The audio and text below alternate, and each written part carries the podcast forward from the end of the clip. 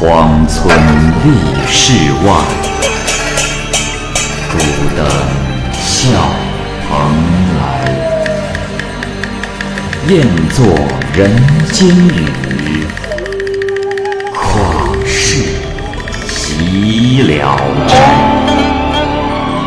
鬼怪胡银娥，休当孤望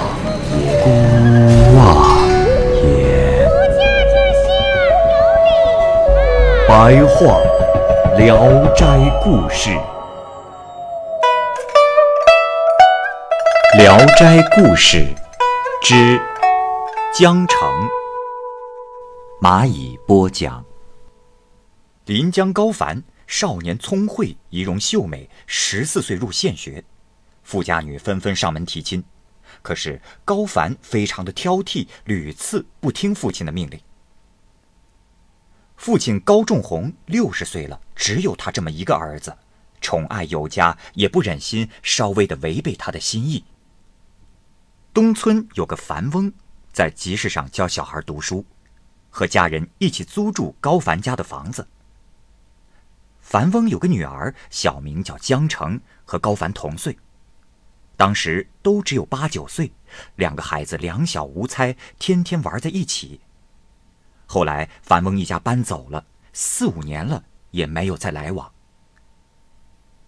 一天，高凡在小胡同里看见了一个女子，美丽出众。她身后跟着个小丫鬟，只有六七岁。高凡不敢正眼看，只是偷偷的打量那个女子。那女子停下了脚步，看高凡，像要说什么。高凡仔细看去，原来是江澄，顿时十分的惊喜。两个人都不说话，只是深情的对视。过了好一会儿才分别，十分的恋恋不舍。高凡故意把红汗巾丢在了地上，小丫鬟拾了起来，欢欢喜喜的把它交给了江澄。江澄用红汗巾换下了自己的香巾，假装对小丫鬟说：“这高秀才不是一般的人，不能留下他遗失的东西。啊，你快追上去，把这个还给人家。”小丫鬟果然追上去还了。高凡得到了江城的香金，非常的高兴，回家请母亲为他去樊家提亲。母亲说。哎呀，儿啊，那樊家没有半间房屋，到处流浪，这这怎么能配得上咱们家和咱们家结亲呢？高凡说：“母亲，这是我自愿的，一定不会后悔。”母亲拿不定主意，和高仲宏商量，高仲宏坚持不同意。高凡听说后，心中抑郁不乐，茶饭不思。母亲见了，十分的忧虑，对高仲宏说：“哎，我说当家的，你看看咱们儿子都成什么样子了。那樊家虽然穷，倒也不是市侩无赖之流。不如我到他家去看看，如果那女孩配得上咱家孩子，结亲也没有什么太大的坏处。”啊，高仲宏非常的无奈，只得说：“好吧。”于是，母亲借口到黑地祠烧香，来到了樊家。一见江澄明眸秀齿、清秀美貌，心中是十分的喜欢他。于是拿出银子绸缎，赠给樊家一份厚礼，并如实说了来意。樊婆婆先是谦辞家贫不配，后来也就答应了这门亲事。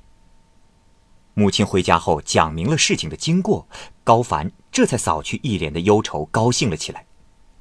一年后，挑吉日把江澄娶了过来，夫妻融洽，非常的快乐。可是，江澄好发脾气，翻脸不认人，常在丈夫耳边絮絮叨叨个不停。高凡因为很爱江城，一概加以容忍。公婆听到了，心里可不高兴，暗中斥责儿子忍气吞声。不巧，这些话被江城听到了，非常的生气，辱骂的就更加起劲儿了。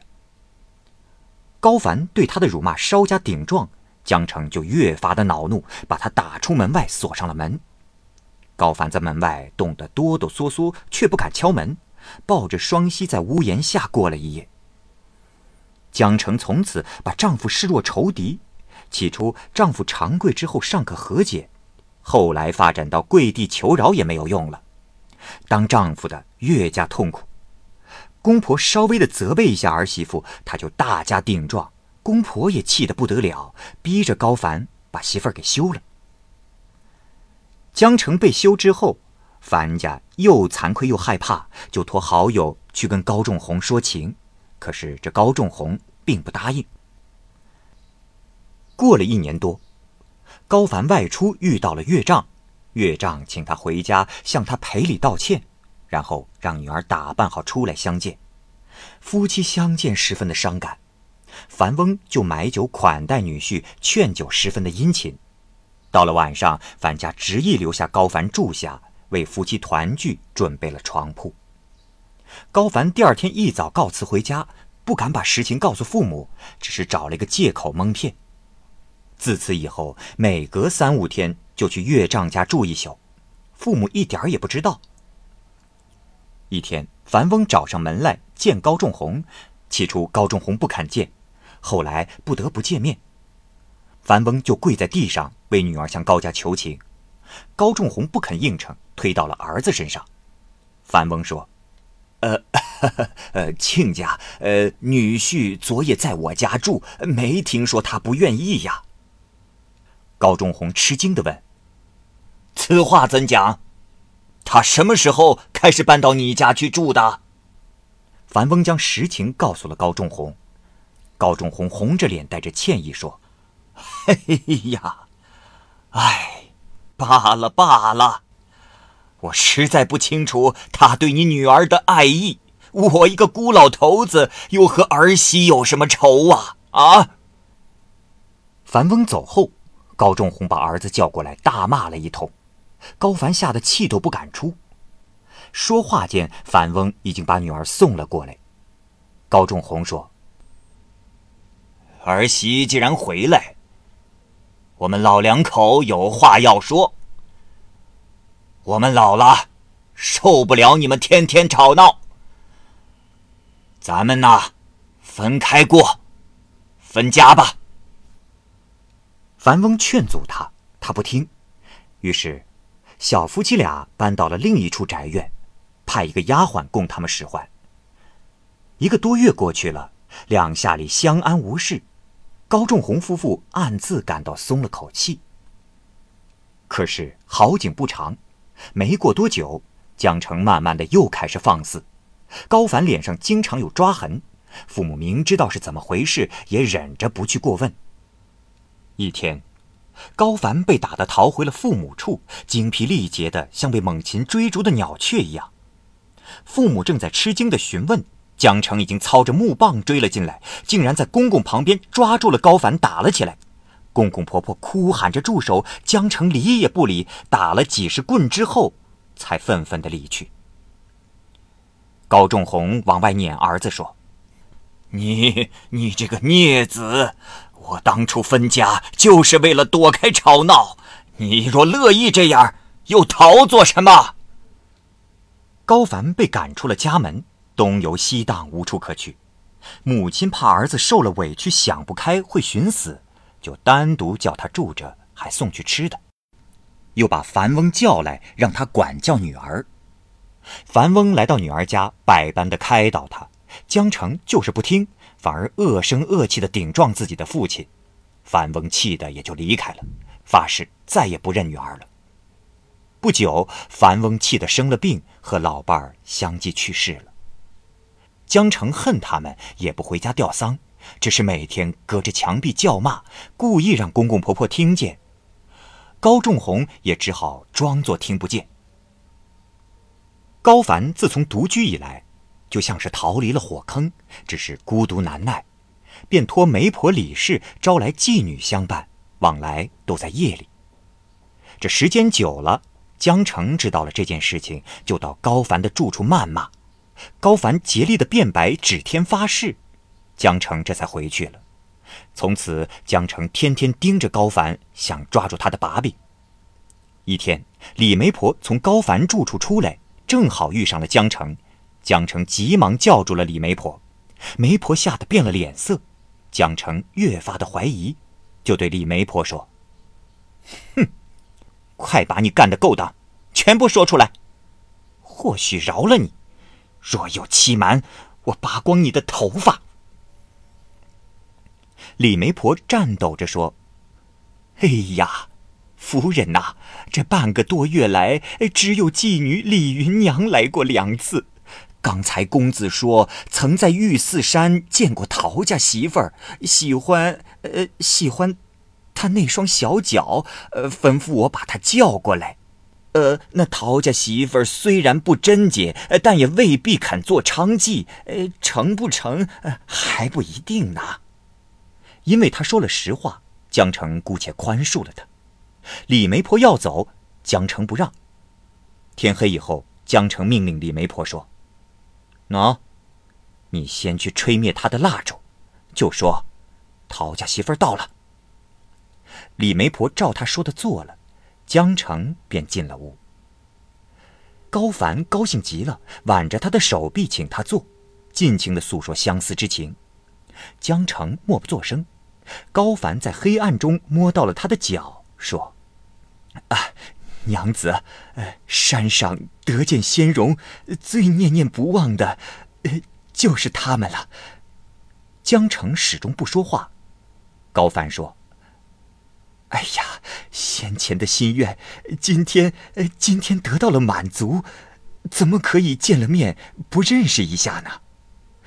就举起了火，凑近看，这一看倒好，竟是江城来了。高凡大惊失色，蜡烛掉在了地上，跪在地上发抖，好像刀架在了脖子上一样。江城揪着他的耳朵回家了，用针把他的大腿刺了个遍，才让他睡在地下，每天睡醒都要骂他一顿。高凡自此像怕虎狼一样的怕媳妇儿。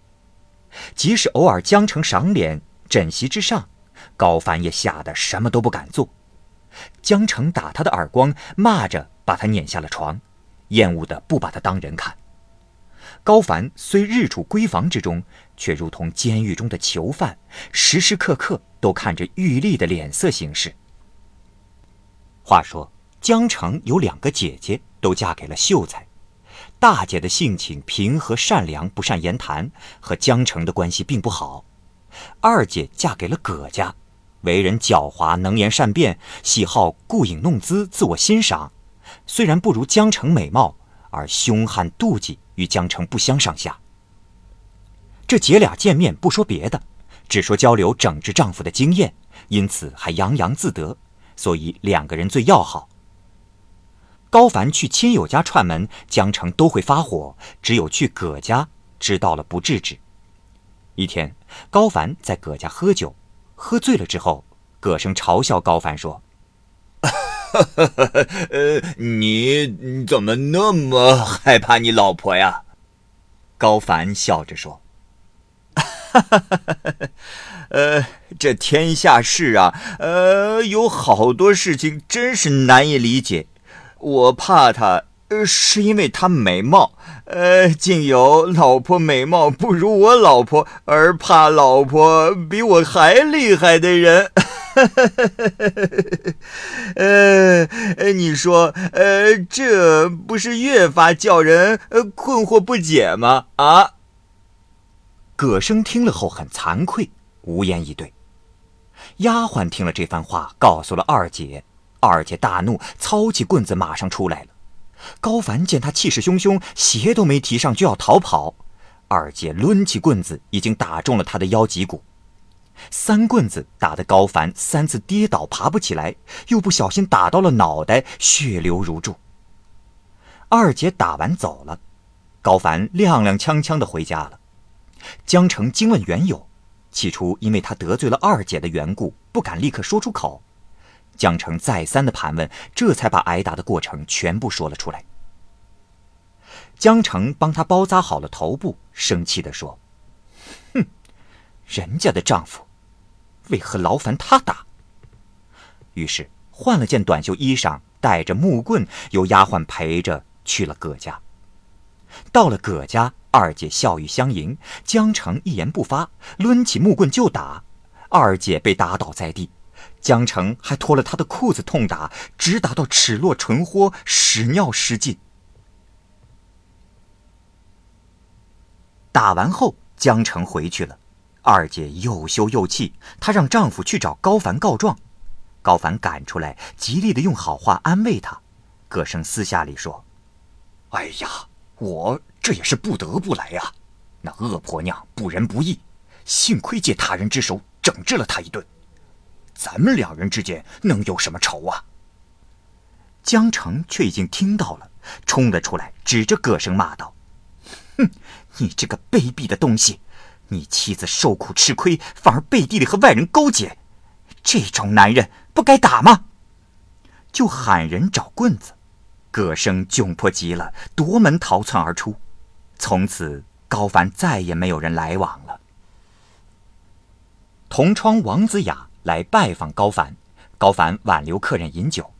饮酒期间，二人互开闺阁之事的玩笑，玩笑开得很淫秽下流。正好江城在偷看时听到了客人说的话，就暗中把巴豆放在汤中，让丫鬟端了出去。不一会儿，王子雅上吐下泻，不堪其苦，只剩下微弱的气息了。江城让丫鬟问他说：“还敢无礼吗？”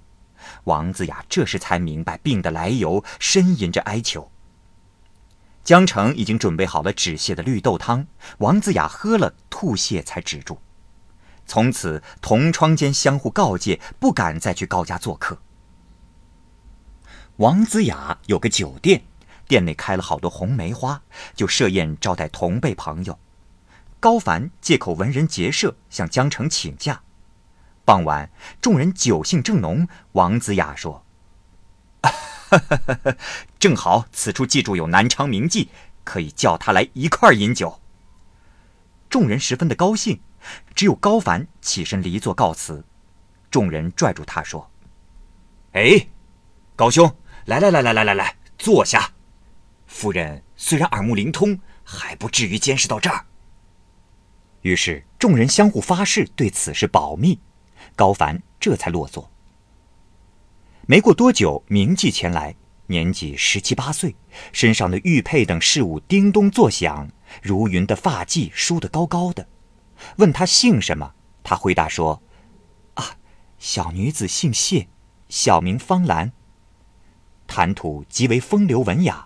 满座的人都为他发狂，而他却只专情于高凡，频频地向他暗送秋波。此事被众人发觉后，故意将他二人拽过来并肩坐下。方兰私下里抓着高凡的手，在高凡的掌心用手指写了个“素”字高凡这时想走又不忍心，想留下又不敢，正犹豫不决。两个人头挨着头耳语，醉态越发的狂放，把家里的母夜叉。也忘到了脑后。不多久，听得头更已过，酒店中的客人渐渐的少了起来，只有远处的座位上有一位美少年对着烛光自酌自饮，有个小仆童在一旁捧着手巾侍候。众人被少年高雅的气质所吸引。不久，少年喝完酒走出门去，小仆童反身进来对高凡说：“啊，公子有礼。”我家主人有话对你说。众人听了茫然不知，只有高凡脸色惨变，还未道别就仓皇而出。那少年正是江城，仆童就是他家的丫鬟。高凡跟着江城回到了家，趴着吃了顿鞭打。从此以后，江城把他管得更严了，连朋友间喜庆吊丧的往来都断绝了。学政到县学来考察诸生，高凡因讲错题目被革除了功名。一天，江城见到高凡与丫鬟聊天，怀疑他与丫鬟有私情，就把酒坛子套在丫鬟的头上打他。打完之后，又把高凡和丫鬟绑起来，用绣花剪刀在二人的肚子上各剪下了一块肉，又交换两块肉贴在各自的伤口上。松了绑之后，还让他们自己去包扎伤口。一个月之后，这肉竟然长上了。江城还常常用脚把饼在尘土里踩过之后，再叫高凡捡着吃，诸如此类的事情还有很多。高母由于思念儿子，偶尔到儿子家，一看见儿子骨瘦如柴，回家后痛不欲生。夜里梦见了一个老翁，对他说：“前世因果，不必担心。江城。”原是净业和尚养的一只长生鼠。公子前生是读书人，在净业和尚处玩乐时误杀了长生鼠，所以今世变成了恶报，这是人力不能挽回的。你只需每日早起念诵观音咒一百遍，应当会有效果。高母醒后就把梦告诉了丈夫，二人都觉得很奇怪。夫妇二人遵照指教，两个多月来十分虔诚的诵经，江城却蛮横如故，越发的张狂放纵。听到外面锣鼓响，没有梳完头就握着头发跑出去，傻乎乎的眺望。周围的人对他都指指点点，他却全当没事一样。公公婆婆都感到羞耻，却又不能阻止他。忽然有个老和尚在门外宣讲佛法因果，人山人海。和尚吹鼓上皮革发出像牛叫一样的声音。江城听到后奔了出来，围观者像墙一样密不透风，他就让丫鬟搬来木凳，高高的站在上面。大家都盯着他看，江城好像完全不觉。过了一会儿，老和尚讲经将要完毕，要了一盂清水，面向江城说。阿弥陀佛，莫要嗔，莫要嗔。前世也非假，今世也非真。鼠子缩头去，勿使猫儿寻。宣讲完，吸了一口清水，喷射到了江城的脸上，一下子面妆顺水而流，沾湿了衣襟衣袖。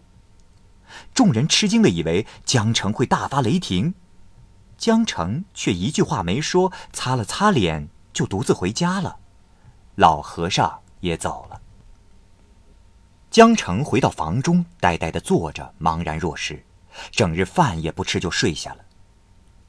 半夜里，他忽然把高凡叫醒了。高凡端上尿盆，以为他要小解。江城推开他，暗暗地拉着高凡的胳膊，把他拉进了自己的被窝。高凡吓得不知所措，就像是得到了皇帝的圣旨。江城感慨地说：“让郎君变成这副样子，还怎么做人呢？”就用手抚摸丈夫的身体，摸到那些旧日的疤痕时，就嘤嘤的哭泣，用指甲掐自己，恨不得立即死掉。高凡怜惜他，就一个劲儿地安慰他。